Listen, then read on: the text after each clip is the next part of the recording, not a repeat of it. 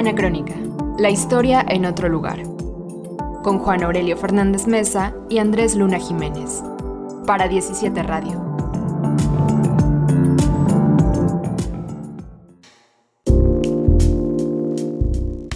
Hola, ¿qué tal?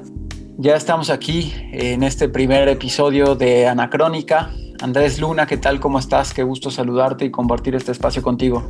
Hola Juan, pues muy contento de, de empezar este, las transmisiones ¿no? de Anacrónica. Estamos muy, muy agradecidos con 17 Radio por habilitarnos este espacio y pues invitadísimos todos a quienes quieran acompañarnos en este, en este programa, ya sea por 17 Radio o bien como podcast en Spotify u otras plataformas. Así es, vamos a estar transmitiendo en distintos medios, pero sobre todo en 17, que han sido muy amables en aceptar este proyecto que yo creo valdría la pena aclarar, Andrés, no es propiamente un programa en el que vayamos a analizar películas o novelas de literatura, ver de qué tal modo hablan de la historia, si son precisas o no son precisas, sino más bien vamos a discutirlas para pensar la historia efectivamente desde otro lugar, como, como hemos dicho en el eslogan de este programa. Y para eso hemos invitado a distintos académicos, a distintos especialistas de diversas profesiones, diversas disciplinas, para eh, hacerlo, para poder eh, entablar, digamos, a partir del cine y la literatura, una mesa de diálogo con ellos. Así es, no, no somos críticos de cine, no somos críticos literarios, sino mucho más modestamente historiadores, ¿no? Historiadores interesados en la teoría de la historia específicamente y desde allí estaremos comentando sobre películas, sobre series, sobre novelas, interesados fundamentalmente en lo que estas producciones pueden detonar de un diálogo entre nosotros y nuestros invitados de otras disciplinas, de otras especialidades. Eh, generalmente serán invitados de, eh, de otras áreas del conocimiento, a veces tendremos también historiadores, pero siempre serán historiadores de una especialidad distinta a la nuestra, ¿no? Entonces, de eso se trata el cine, la literatura como motivos ¿no? de un diálogo que nos permita reflexionar críticamente sobre, sobre la historia. Así es, eh, pues vamos a empezar hoy con una invitadaza de lujo sin duda y con una película emblemática, yo creo que tal vez muy conocida por todos, pero que todavía da mucho para hablar, que sobre la que todavía se pueden reflexionar distintas cosas, como es Rojo Amanecer de, de Jorge Fons. Entonces, si te parece bien, Andrés, vamos al resumen de la película y regresamos directamente a hablar con nuestra invitada.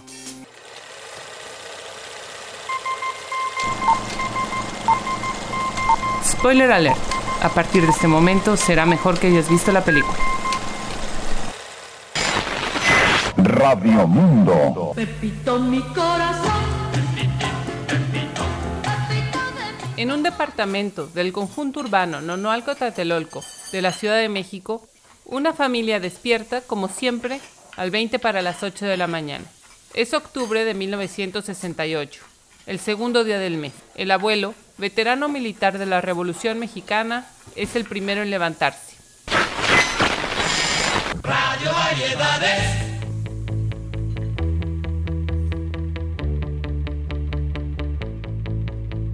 Cuando está preparando el café, aparece en la cocina su hija, madre en torno a la cual la familia encuentra la necesaria armonía que los hace funcionar. Posteriormente, se despertará el padre, funcionario del gobierno de la ciudad, quien durante el desayuno ordena la conversación.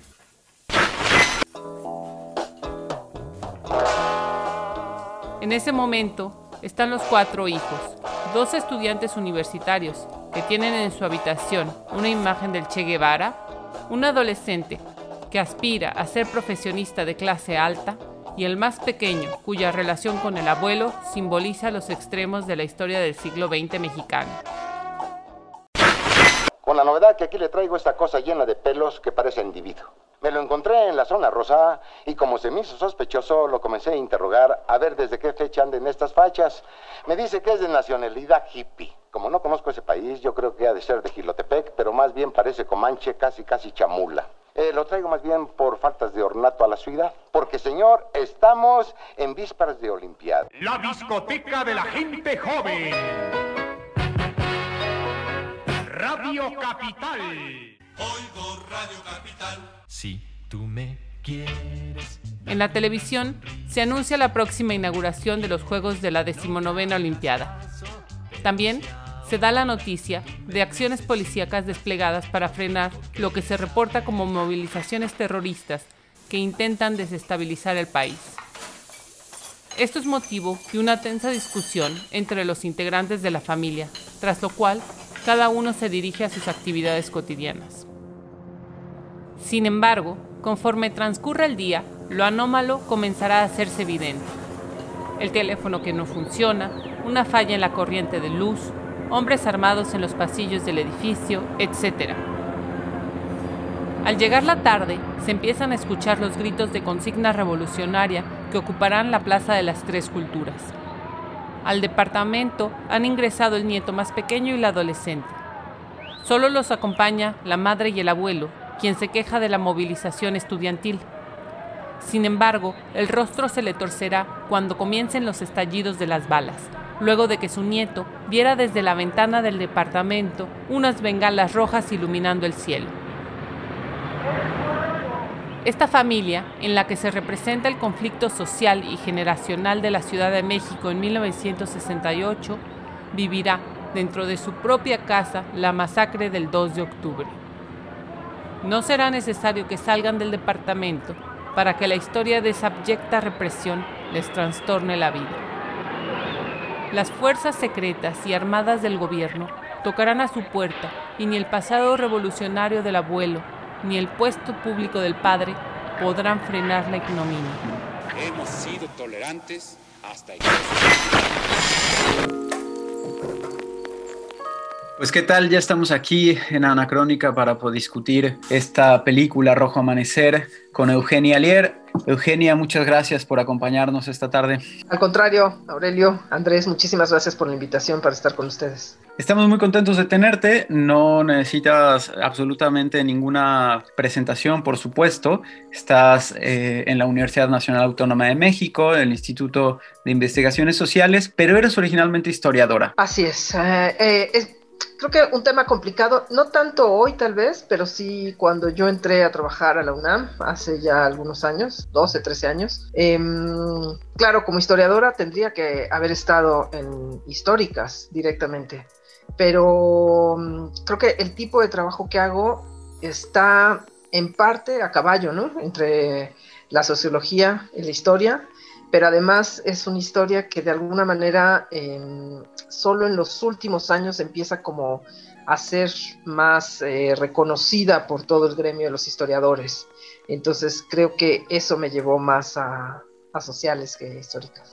Claro, que es la que se conoce regularmente como historia del tiempo presente. Eh, dentro, obviamente, dentro de la disciplina de la historia hay muchas vertientes y esta es una de ellas, mm, digamos que nueva, ¿no? Más o menos reciente, eh, considerando lo viejo de la disciplina sobre todo. ¿Qué, ¿Cómo nos la explicarías? ¿Qué cosa es esto de la historia del tiempo presente que tiene un nombre muy atractivo, pero tal vez para cierto público problemático? Creo que justo, justo esa es la cuestión, eh, Aurelio, ¿no? Que para algunos ah, historiadores no es historia.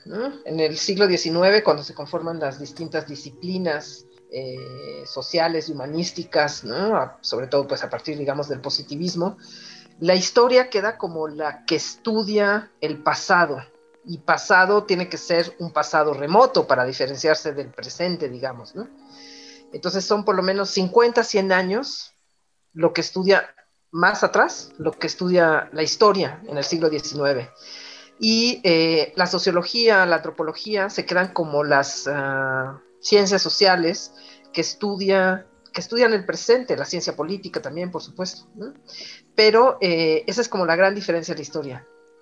Entonces, cuando en los años 70 del siglo pasado, del siglo XX, eh, algunos historiadores empiezan a decir que también se puede estudiar el presente, pues en, cierto sentido se conforma como un escándalo en algunos lugares, en algunos espacios. Eh, en otros no tanto porque surge directamente institucionalizada en Francia. En los años 70 se crea el Instituto de Historia del Tiempo Presente por decreto gubernamental, porque venía desde, digamos, luego de la Segunda Guerra Mundial, de Gaulle el presidente, crea un, departamento de estudios eh, de la Segunda Guerra Mundial, que es el que luego se va a convertir en la historia del tiempo presente. En Francia. Entonces, como surge institucionalizada y gubernamental, pues nadie puede decir que no es historia, pero sí hay debates y críticas. Y no te he definido qué es, es básicamente eso, el estudio del presente, como, como lo dice su nombre, ¿no? O, eh, digamos, de los últimos 50 o 60 años de historia de los seres humanos. A mí me, llama la atención cuando, cuando reflexionamos acerca de esta tendencia no historiográfica que es la historia del tiempo presente, me, me llama la atención cómo parece que ha sido una, una línea de investigación que ha respondido de cierta manera a ciertas inquietudes, ¿no? A un cierto malestar, incluso podríamos decir, que tiene que ver con el problema de cómo historizar ciertos procesos o ciertos acontecimientos del pasado reciente que por distintos motivos son problemáticos, ¿no? Son conflictivos, es decir, procesos que frecuentemente tienen que ver con fenómenos de violencia, ¿no? Que han dejado marcas importantes, inclusive traumáticas, ¿no? En la sociedad y que, han, y, que, y que no han podido ser del todo elaboradas o tramitadas como pasado o como historia, ¿no? O que han tenido un proceso, digamos, conflictivo de incorporación a la memoria colectiva, ¿no?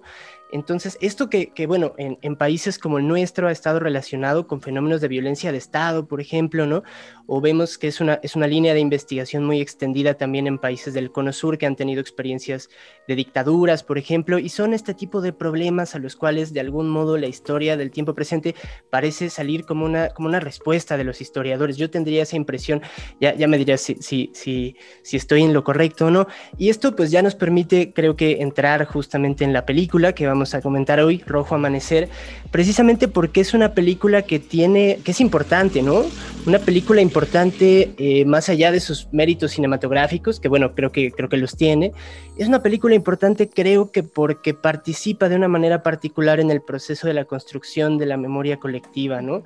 Del 68 en general y bueno, del 2 de octubre en particular. Entonces yo te quería preguntar un poco en este sentido, ¿Cómo, ¿Cómo, lees tú la importancia de la película para pensar la historia de este proceso, ¿no? de la construcción de la memoria colectiva, en particular centrado en el problema de la represión de Estado? ¿no?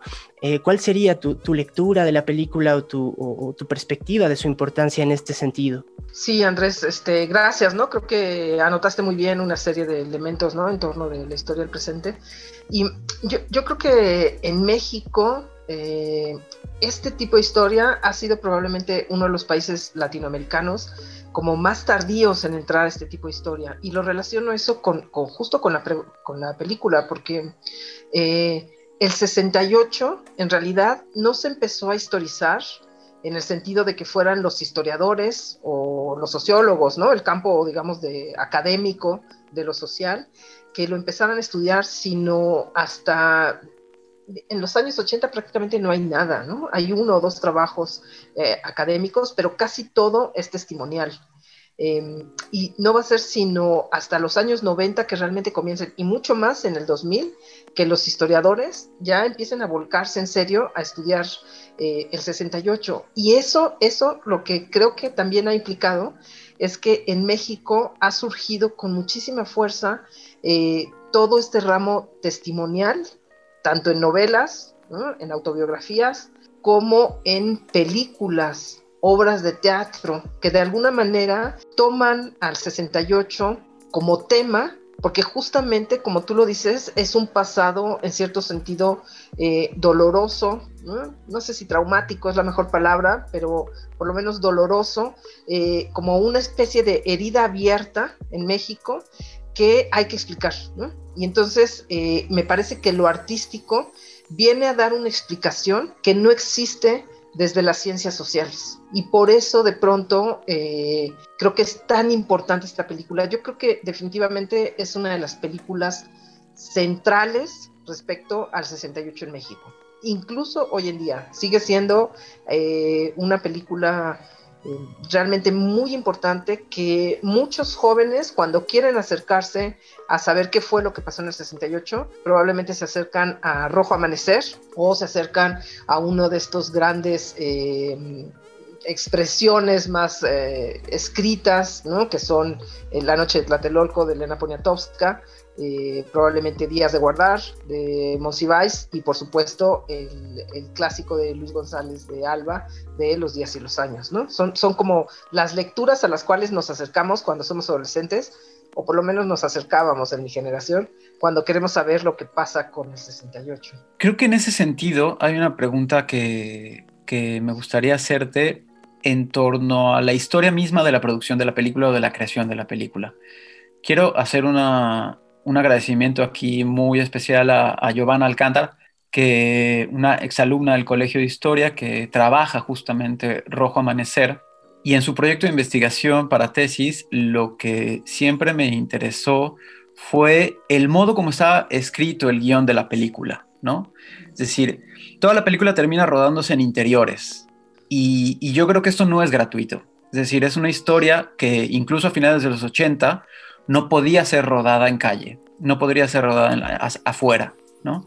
Entonces, eh, me parece muy interesante porque coincido contigo, creo que de las ficciones que hay sobre el 2 de octubre, esta es la más contundente, la más, la más clara, que además son pocas películas, ficciones me parece menos, pero son pocas películas, no, no llegamos a seis, este, llegamos a seis me parece, pero en este, en concreto tiene como una historia propia, ya digo, la del guion, ya digo de la manera como se tuvo que hacer, pero incluso después el tema de la distribución, ¿no? Todo el tiempo que estuvo enlatada sin poder exhibida, la cuestión de, de la escena final que es cortada, etcétera, etcétera. Pero te quería preguntar si a ti te parece que la historia de, este de esta película pueda significar parte de la historia misma de la represión estatal eh, y cómo se inscribe dentro de toda la narrativa que hay en torno al 2 de octubre. Eh, sí, Aurelio, eh, me parece que dicen muchísimas cosas que son súper interesantes y luego quizá podemos regresar como algunas, ¿no? Irlas desmenuzando.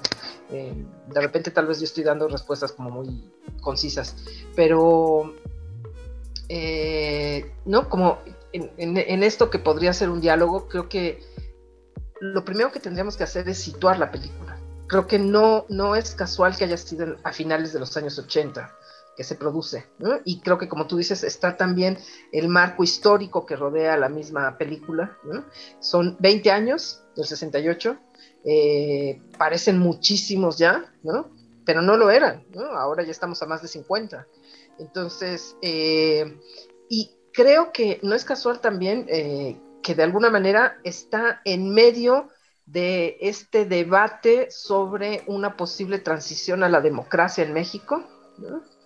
Eh, un debate que ya en los años 80, cuando se debate ¿no? públicamente, cuando los políticos eh, debaten eh, la transición a la democracia, incluso cuando los académicos están debatiendo ya esta transición a la democracia en esos años, muchas veces lo que se hace es recurrir al 68 y decir, es ahí donde comenzó eh, la lucha por la democracia, que ahora de alguna manera estamos viendo que podemos llegar a ella. ¿no?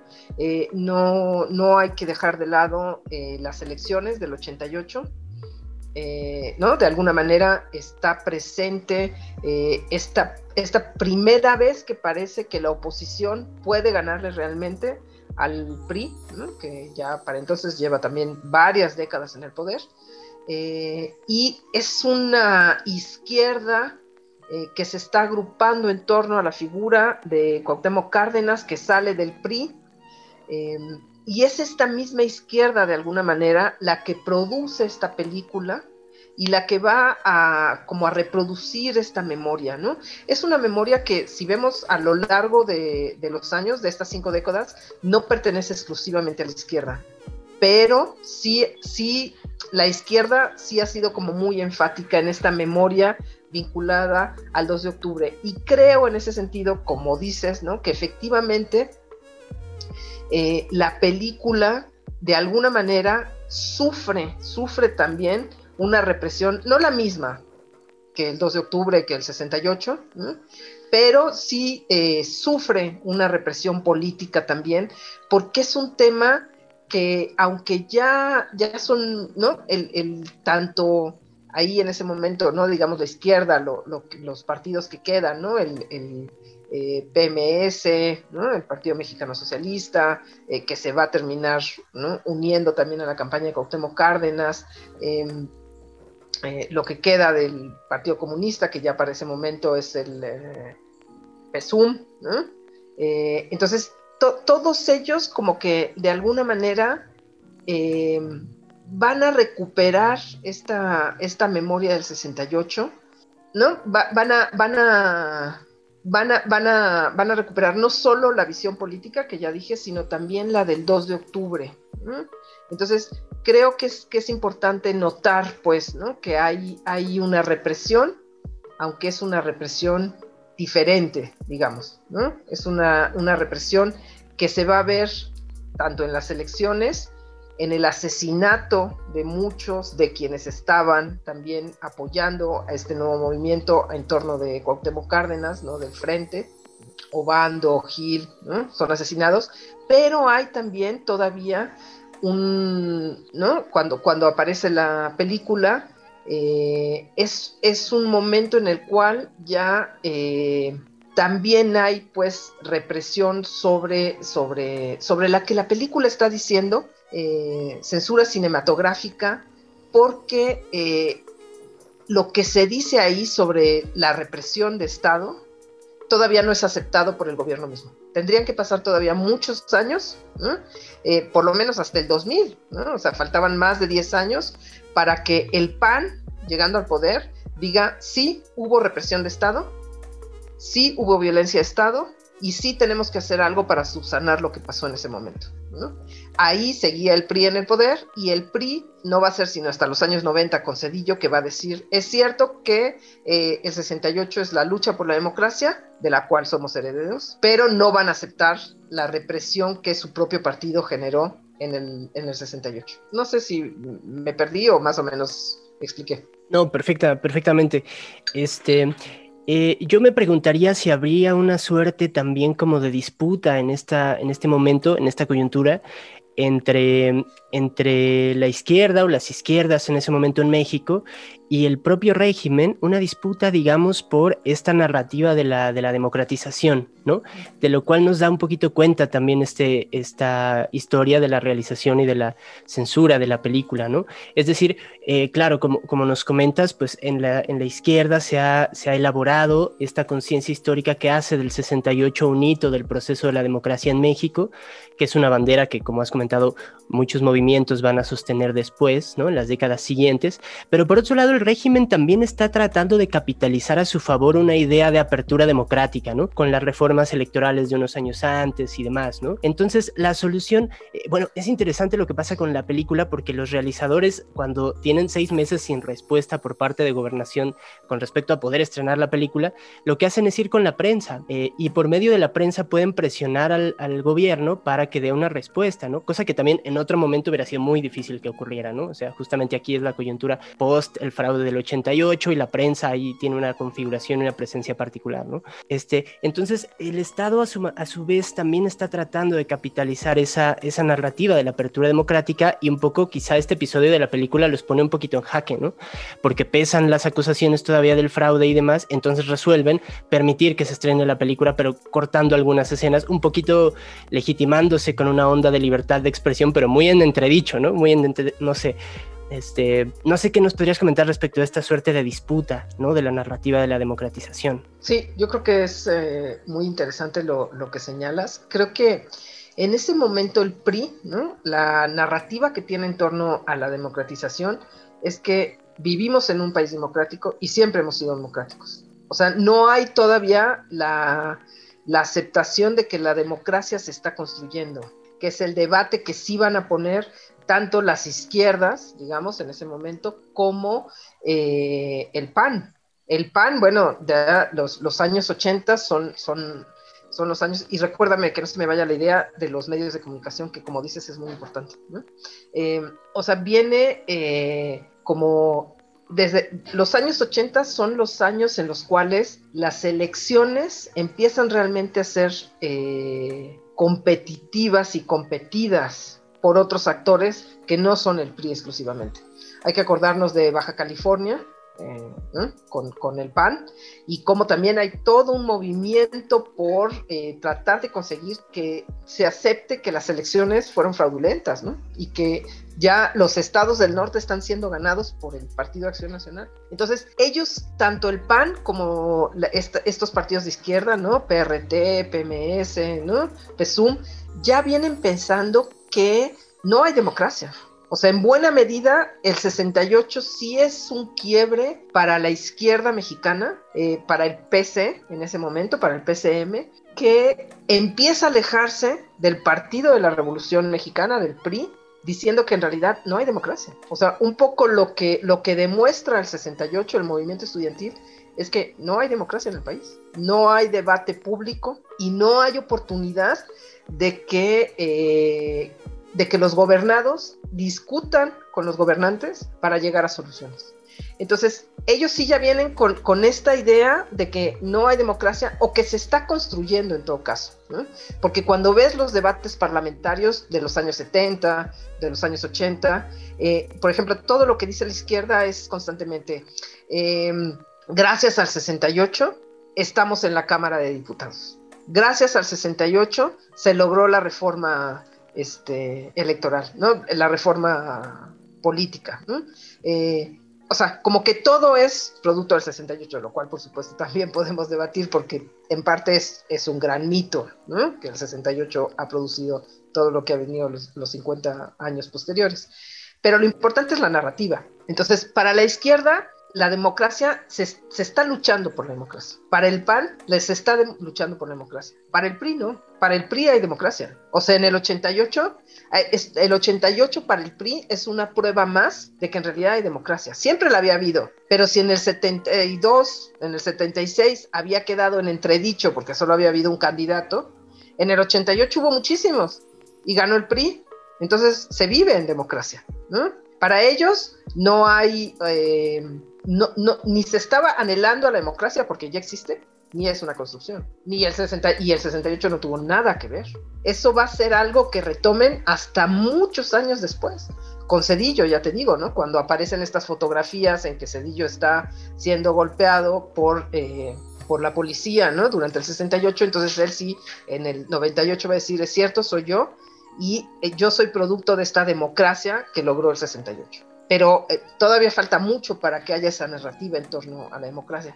Y creo que la otra cosa fundamental que dices también es lo que se refiere a los medios de comunicación, porque los medios de comunicación, en efecto, en los años 80 tienen un crecimiento, eso sí, ¿no?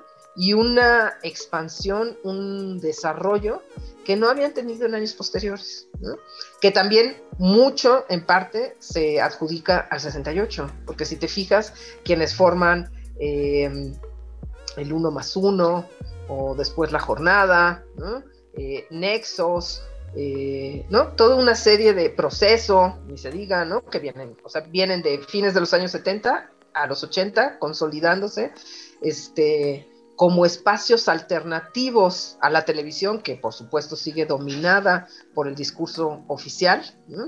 Em, todos esos medios alternativos, cuando ves quiénes los fundan, es en buena medida la generación del 68.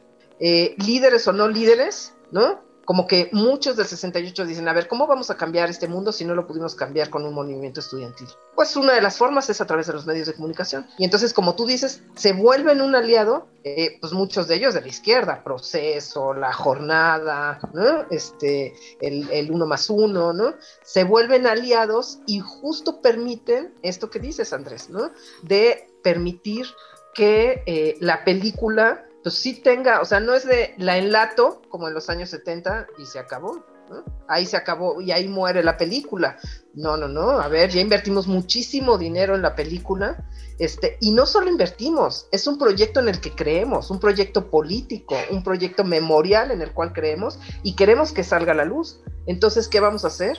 Pues eso, nos aliamos con los que nos van a apoyar, que en este caso pues ya son los medios de comunicación escritos, alternativos, y que permiten eh, que pues sí se vuelva como un, cierto tema público, ¿no? el de la película. Y entonces finalmente el gobierno, este, pues tiene que echarse para atrás y dejar que salga la película, pero siempre en una cosa negociada, porque finalmente, eh, como, como lo decía Aurelio desde el principio, ¿no? Hay algunas imágenes, hay algunas escenas, cuatro escenas que se cortan. Entonces es una suerte de negociación de, pues, los productores, ¿no? Del, director de la película, para que finalmente pueda ver la luz. Quisiera ahondar un poco en esta cuestión, en este borde, digamos, del, del, 88 o de finales de los 80, pero tenemos que ir ahora a un corte de Eugenia, regresamos, estamos eh, en 17 Radio, hablando sobre Rojo Amanecer con Eugenia Alier, eh, yo, Juan Aurelio Fernández y Andrés Luna. Recuerden que también nos pueden escuchar posteriormente en Spotify. Vamos a un corte eh, musical y volvemos en Anacrónica. Anacrónica. La historia en otro lugar.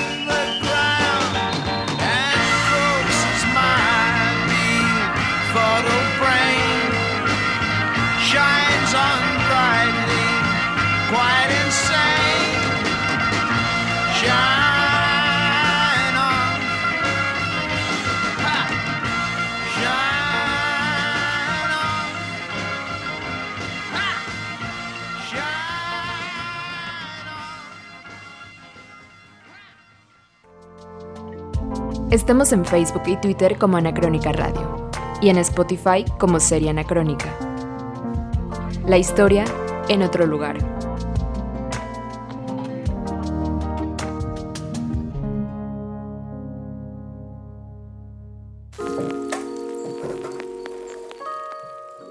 Estamos de vuelta aquí en Anacrónica después del corte musical. Estamos conversando con Eugenia Alier sobre la película Rojo Amanecer del director Jorge Fons. Y bueno, ya comentábamos de una serie de temas eh, muy interesantes respecto del momento y la coyuntura histórica dentro de la cual la película se inserta y dentro de la cual pues contribuye de una forma eh, importante ¿no? a la construcción de la memoria colectiva del 68 y del 2 de octubre. Eh, Juan Aurelio, querías, eh, querías comentar sobre lo que dejamos pendiente antes del corte. Sí, muchas gracias, eh, Andrés. Es que justo mm, le estaba dando vueltas a, esta, a estos comentarios que estaban haciendo tanto Eugenia como Andrés en torno al, al, al, al borde de finales de los 80, ¿no? Son las elecciones del 88, un momento bastante significativo, eh, que se asocian con distintas cosas, ¿no?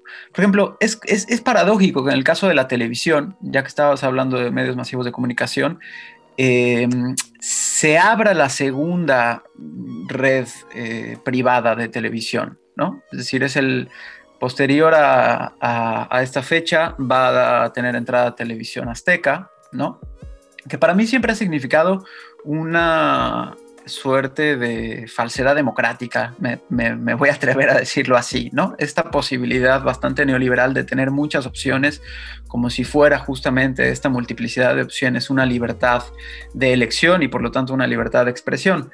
Eh, que creo que se van cocinando a partir de, lo que significa el 88. Ojo, aquí es una cuestión mmm, que te quisiera preguntar como historiadora del tiempo presente, Eugenia. El manejo precisamente de estas fechas, ¿no? Es decir, eh, yo decía el otro día que, bueno, decía, no decía, estaba pensando en cuál era la fuerza del el fraude del 88, ¿no? Eh, como, sim, como, como, como, un momento casi que simbólico con respecto a la significación que se hará posteriormente de lo que fue el PRI. Es decir, en qué medida, lo digo de otra manera, en qué medida el 88 y Bartlett en concreto, significan este, la posibilidad de que, de que, digamos, miren, acá está la evidencia de lo que ha sido este partido durante todo este tiempo que nos ha gobernado. ¿Cómo se juega, por ejemplo, en ese sentido, eh, la significación colectiva de estas fechas? ¿Tú verías así el 88, por ejemplo? Sí, yo creo que el 88 sí es uh, un tema que nos debemos los historiadores. Eh, creo que los los politólogos lo han trabajado, pero ni siquiera sé si está agotado, ¿eh? ni siquiera desde la ciencia política o la sociología. Creo que es un tema que da para mucho todavía, ¿no? Eh, yo, yo creo que, o sea, de vuelta, ¿no? En, la narrativa del PRI, el 88 no es, no es un fraude, aunque con sus matices, ¿no? Recordarán que ya no, ya no me acuerdo cuándo fue, pero en algún momento eh, en que quizá ya estaba un poco senil, Miguel de la Madrid salió a decir, ¿no? Que en realidad este, sí había habido fraude, ¿no? Este, eh, que, que, él, pues, que él lo sabía, ¿no? Y luego salieron los hijos, ya, no, ahorita en este momento no recuerdo la fecha, pero luego salieron los hijos, creo que fueron más como ya en los 90, ¿no? Corridos. Este, salieron los, o 2004, bueno, no importa. Y luego los hijos salieron a decir que, bueno, ¿no? Que ya estaba senil, que no sabía lo que había dicho, etcétera, etcétera, ¿no? Pero es interesante, este, porque senil o no senil, este, que el presidente que estaba en funciones cuando fueron los comicios dijera que había podido ser un fraude, es muy significativo. Ahora, lo que yo sí pienso, Aurelio, es que como historiadores siempre tenemos que decir o, siempre tenemos que pensarlo como el llamado fraude o el posible fraude, porque de hecho es un fraude que nunca jamás se podría probar. O sea, es, ¿no? Eh, tuvieron a bien quemar inmediatamente todas las boletas electorales. Eh, un, un, pequeño accidente que hubo, ¿no? Acabó con las boletas que nos hubieran podido permitir saber que era un fraude, ¿no? Pero todo lo que tenemos como historiadores no son más que inferencias. No tenemos absolutamente ninguna fuente que nos pruebe que hubo fraude, salvo que creamos esta de Miguel de la Madrid, ¿no? Pero creo que es muy interesante y creo que de alguna manera el 88 sí marca en esto que tú dices un hito fundamental en la historia del PRI, ¿no? Si es como el comienzo del fin también, ¿no? Si el 68 de alguna manera es una ruptura al, al, sistema, ¿no? Un decirle la gente no está contenta, el 88 es, además existe la posibilidad de que te vayas y de que realmente un día se logre que otros partidos lleguen al poder. Pero no sé si lo, lo preguntabas mm, realmente por ese, por ese lugar. ¿no? Sí, eh, quisiera agregar que tenemos, yo creo que pendiente una entrevista un poco más de historiadores, pero un poco más eh, directa a Bartlett, ¿no? Que está ahí para, para, ver si ahora sí habla, porque tengo entendido que él tiene una versión este, muy clara de las cosas que, que, que, ha manifestado en su momento, pero, pero antes de que se nos vaya, pues tendría que aclarar puntualmente qué ocurrió, ¿no? Y lo preguntaba pero efectivamente. ¿crees que, ¿Crees que lo diría? Yo sé que tiene una versión ahí, no sé si justificante de su papel o, o, o cómo, pero le, han, le he intentado, lo han entrevistado y le he intentado dar la vuelta porque es lo que tienen estos políticos nacionalistas de vieja cepa, ¿no? Que son grandes oradores, son grandes oradores y te saben dar la vuelta al discurso muy bien, pero bueno, para eso estamos los historiadores también, ¿no? Para darle la vuelta a esa vuelta de discurso.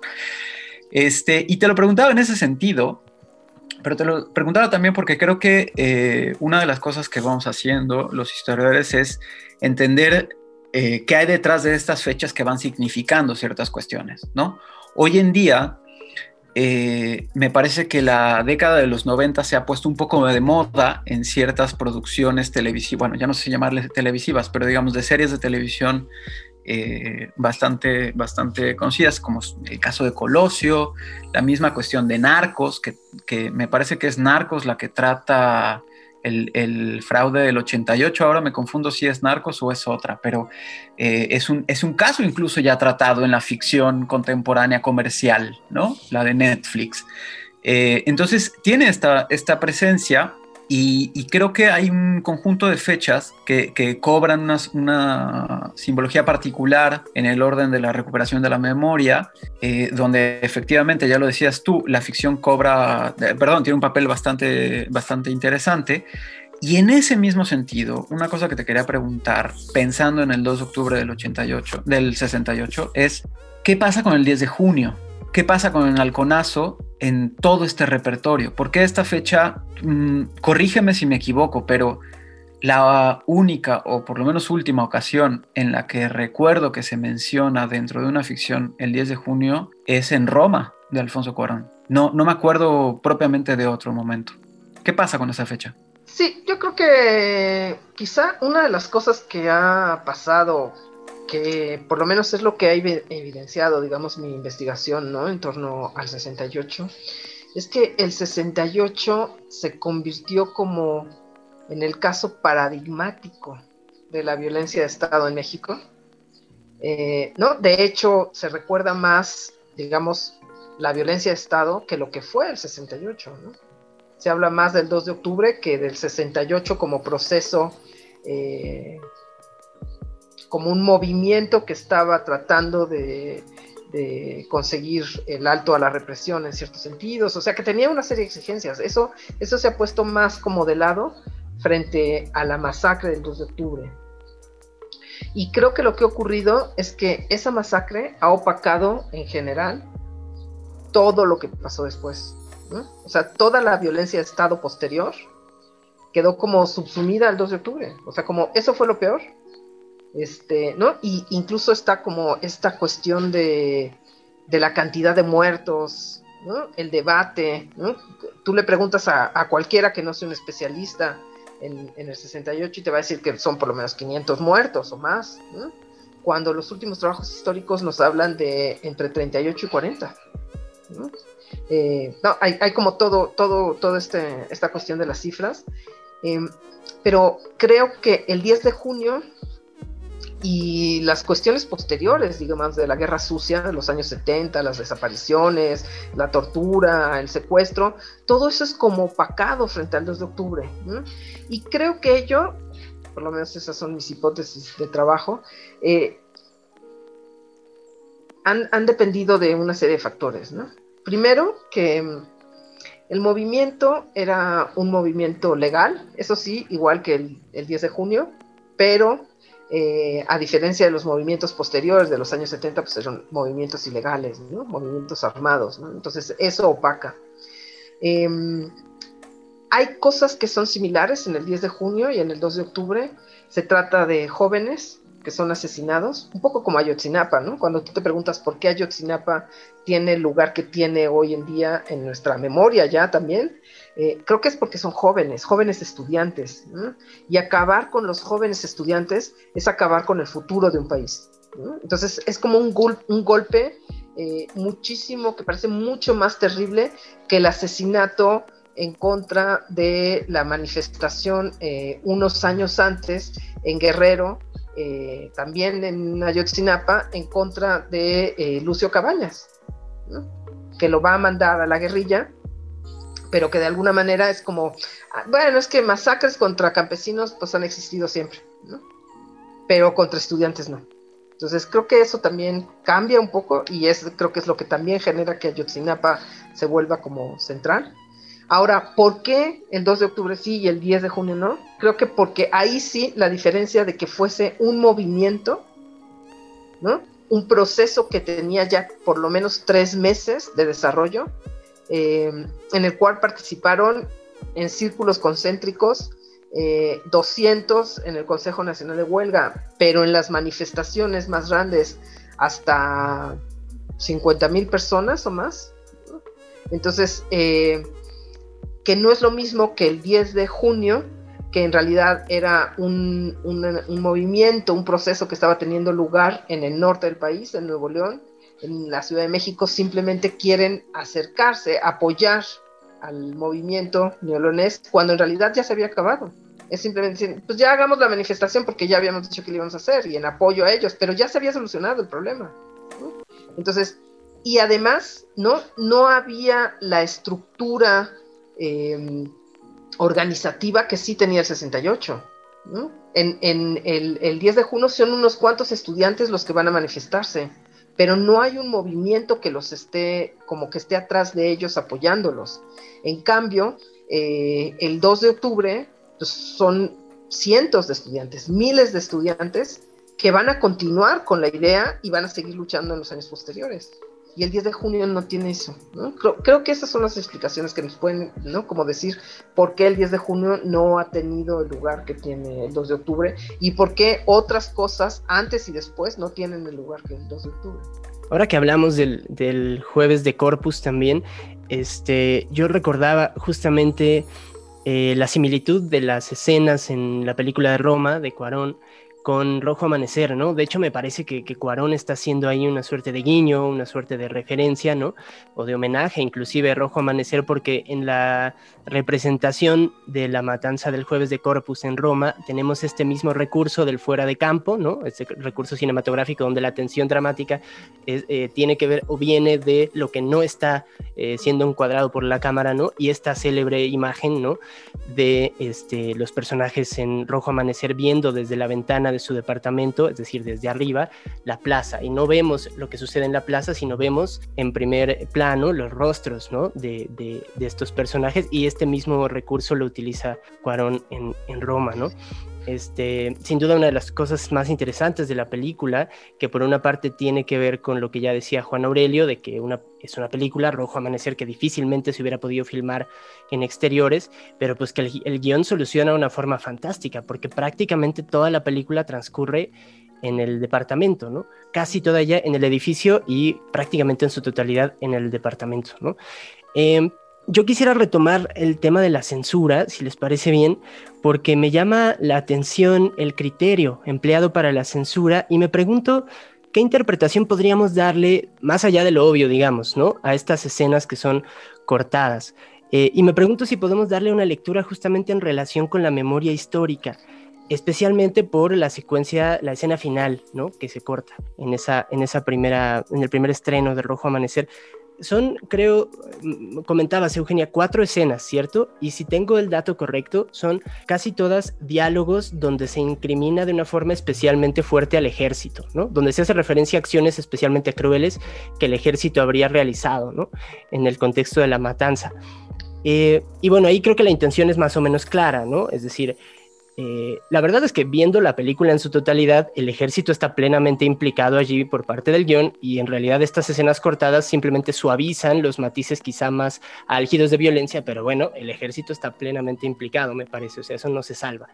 Sin embargo, sí me llama la atención por qué censurar esa escena final que es esta escena célebre, ¿no? En la que el niño finalmente sale del edificio, la cámara por primera vez en toda la película sale del edificio, ¿no? Y ahí se libera en cierto sentido una tensión dramática, pero pues en esta situación muy, muy fuerte, ¿no? Con el niño recorriendo pues los pasillos con su familia muerta y demás, ¿no? Una cosa muy fuerte. Y me preguntaba por qué censurar esta escena, esta secuencia final. Y me preguntaba si tiene que ver con la lectura histórica que, necesariamente está poniendo en juego la, la película pareciera que el niño, que es el único de la familia que se salva, es decir, que sobrevive, es de alguna manera el único que no ha sido marcado por la historia, por decirlo de alguna manera, ¿no? Es decir, el guion plantea explícitamente eh, las marcas generacionales de la historia en todos los personajes de la familia, ¿no? El abuelo estuvo en la revolución, el papá estuvo en el almazanismo y ahora es burócrata del Estado, ¿no? Este, los chavos que pues son parte del movimiento estudiantil del 68, incluso la hermana, la hermana este, que es más, que es adolescente, ¿no? Pero ella quiere ser profesionista y tener mucho dinero y vivir en el Pedregal o en las lomas y tiene, habita todo este dispositivo ideológico, ¿no? También del México de la modernización y demás. Pero el niño, que es muy niño, todavía no tiene una marca de la historia y más bien está siendo marcado en este episodio de la matanza del 2 de octubre y al final esta escena donde él se va como si fuera invisible en medio de los soldados que están eh, limpiando la plaza en la mañana del 3 de octubre, la gran pregunta es a dónde se va Carlitos, ¿no? ¿A dónde se va el niño?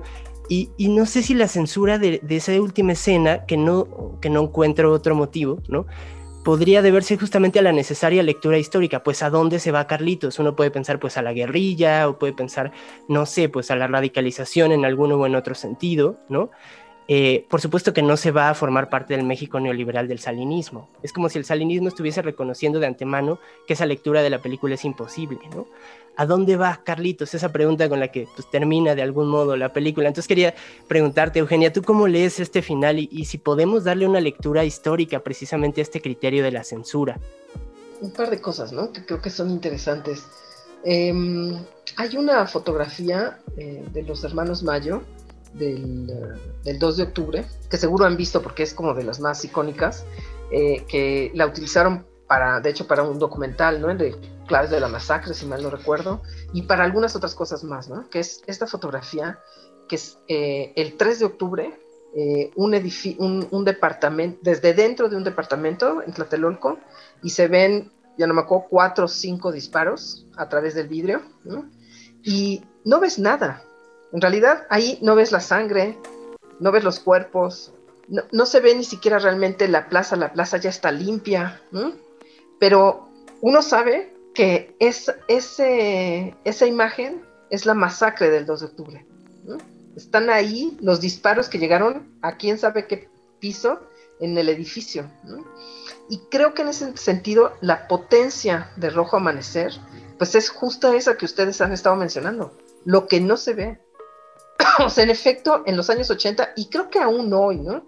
Eh, hacer una, una producción del 2 de octubre en Tlatelolco eh, con grandes masas, no sé, no, no sé qué daría, no, no lo sé, ¿eh? yo soy historiadora, no artista, pero creo que finalmente eso que no se ve, eso que no se dice, es muchísimo más potente, como tú lo dices, igual que en Roma, ¿no? Es mucho más potente porque uno se lo imagina. O sea, lo que no ves te lo imaginas. Y siempre la imaginación es muchísimo más fuerte que lo que puedes ver en la realidad a través de una ficción, ¿o no? Este, es como todo el trabajo de Lanzmann, ¿no? Este, ¿no? este video en el que en realidad nunca te muestra los cuerpos, solo te muestra las estaciones y, los campos ahora vacíos, ¿no? Entonces creo que ese es el poder como de, la ausencia. Em, y yo me pregunto allí, Andrés, o sea, de verdad, estas cuatro escenas, e incluso esta última, eran realmente más fuertes, más terribles, contenían algo, alguna acusación más potente que lo que se ve en toda la película.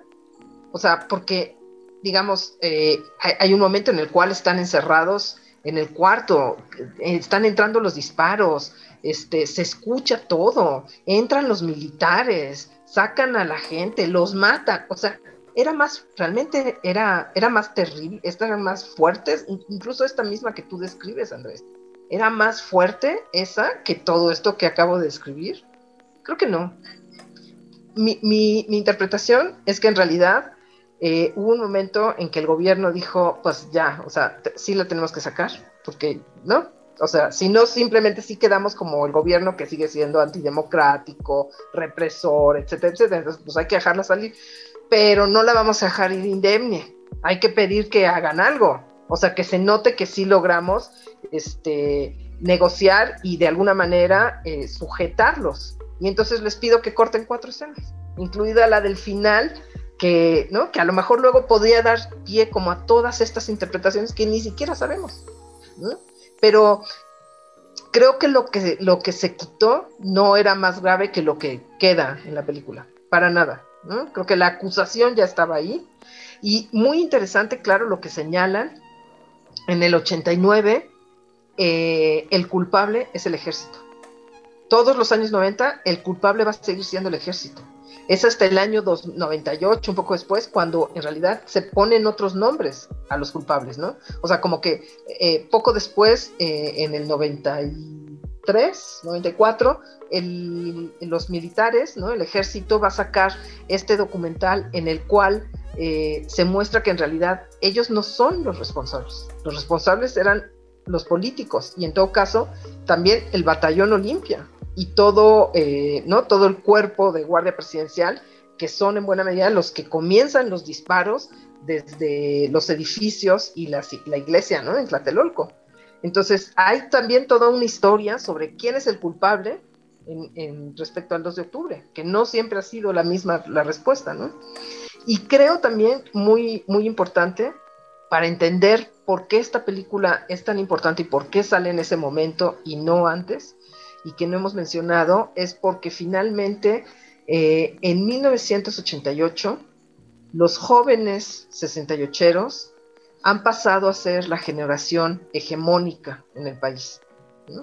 Mientras participaron en el 68 eran la generación de formación, ¿no? En toda, en toda sociedad hay siempre tres generaciones conviviendo, ¿no? Eh, la generación de información, que va hasta los 30 años más o menos, la generación hegemónica, que va entre los 30, los 60, los 70, y eh, la generación transmisora, que es la que de alguna manera ya simplemente está transmitiendo el conocimiento. Eh, y entonces, en el 88, los chavos estudiantes tienen entre 40 y 50 años, ya son la generación dominante son esa generación que está en los medios, que son artistas. De hecho, quienes escriben el guion, quienes eh, participan, pues en buena medida son 68eros, ¿no? Entonces, es como esta generación dejó de ser eh, como algo marginal a pasar a convertirse en una generación dominante. Y eso es fundamental para explicar también la producción en el 89. Oye, pues este, muy, muy, muy interesante todo esto que nos planteas, Eugenia. Me quedo con muchas preguntas en el tintero, la verdad, pero lamentablemente el tiempo nos come. Quiero agradecerte que hayas estado aquí inaugurando esta primera temporada de, Anacrónica. Espero que podamos volver a encontrarnos en otro momento y invito a todos a que, a que busquen el, trabajo que estás desarrollando desde la UNAM, pero bien sabemos que en muchos otros espacios. No, pues al contrario, este Juan Aurelio, Andrés, este, muchísimas gracias por la invitación. La verdad que este, pues súper interesantes también las preguntas y uno se queda reflexionando, como dices, quedan muchísimas cosas en el tintero. Así que hay que seguir pensando. Así es, espero que lo podamos hacer otra vez en este u otro espacio me queda nada más agradecerles a quienes nos escucharon, agradecer a Antulio García, nuestro productor, a 17 Radio, Andrés Gordillo, Benjamín Mayer, por el espacio. Les recuerdo que nos pueden escuchar a través de 17 Radio y después en Spotify estarán también los programas para que nos puedan escuchar. Andrés, muchas gracias. Nos vemos en el siguiente episodio. Gracias y yo también agradezco muchísimo a Eugenia Alier por acompañarnos en esta emisión de Anacrónica y pues un gustazo como siempre Juan estar contigo en este espacio. Eh, pues gracias a todos los que nos escucharon y pues nos vemos por acá para la próxima.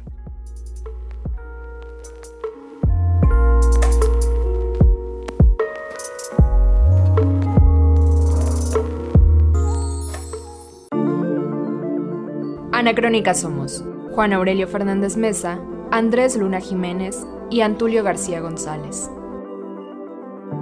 Agradecemos a Natalia Calderón, Joyce Medrano, Miriam Marín y a 17 Radio. Visítalos en 17radio.org. Música, Finite Music, Cholula Dance Division, Estefano Cara. Diseño gráfico e imagen, Katia Lazareva. Anacrónica, el cine y la literatura como espacios de interacción entre la historia y otras disciplinas.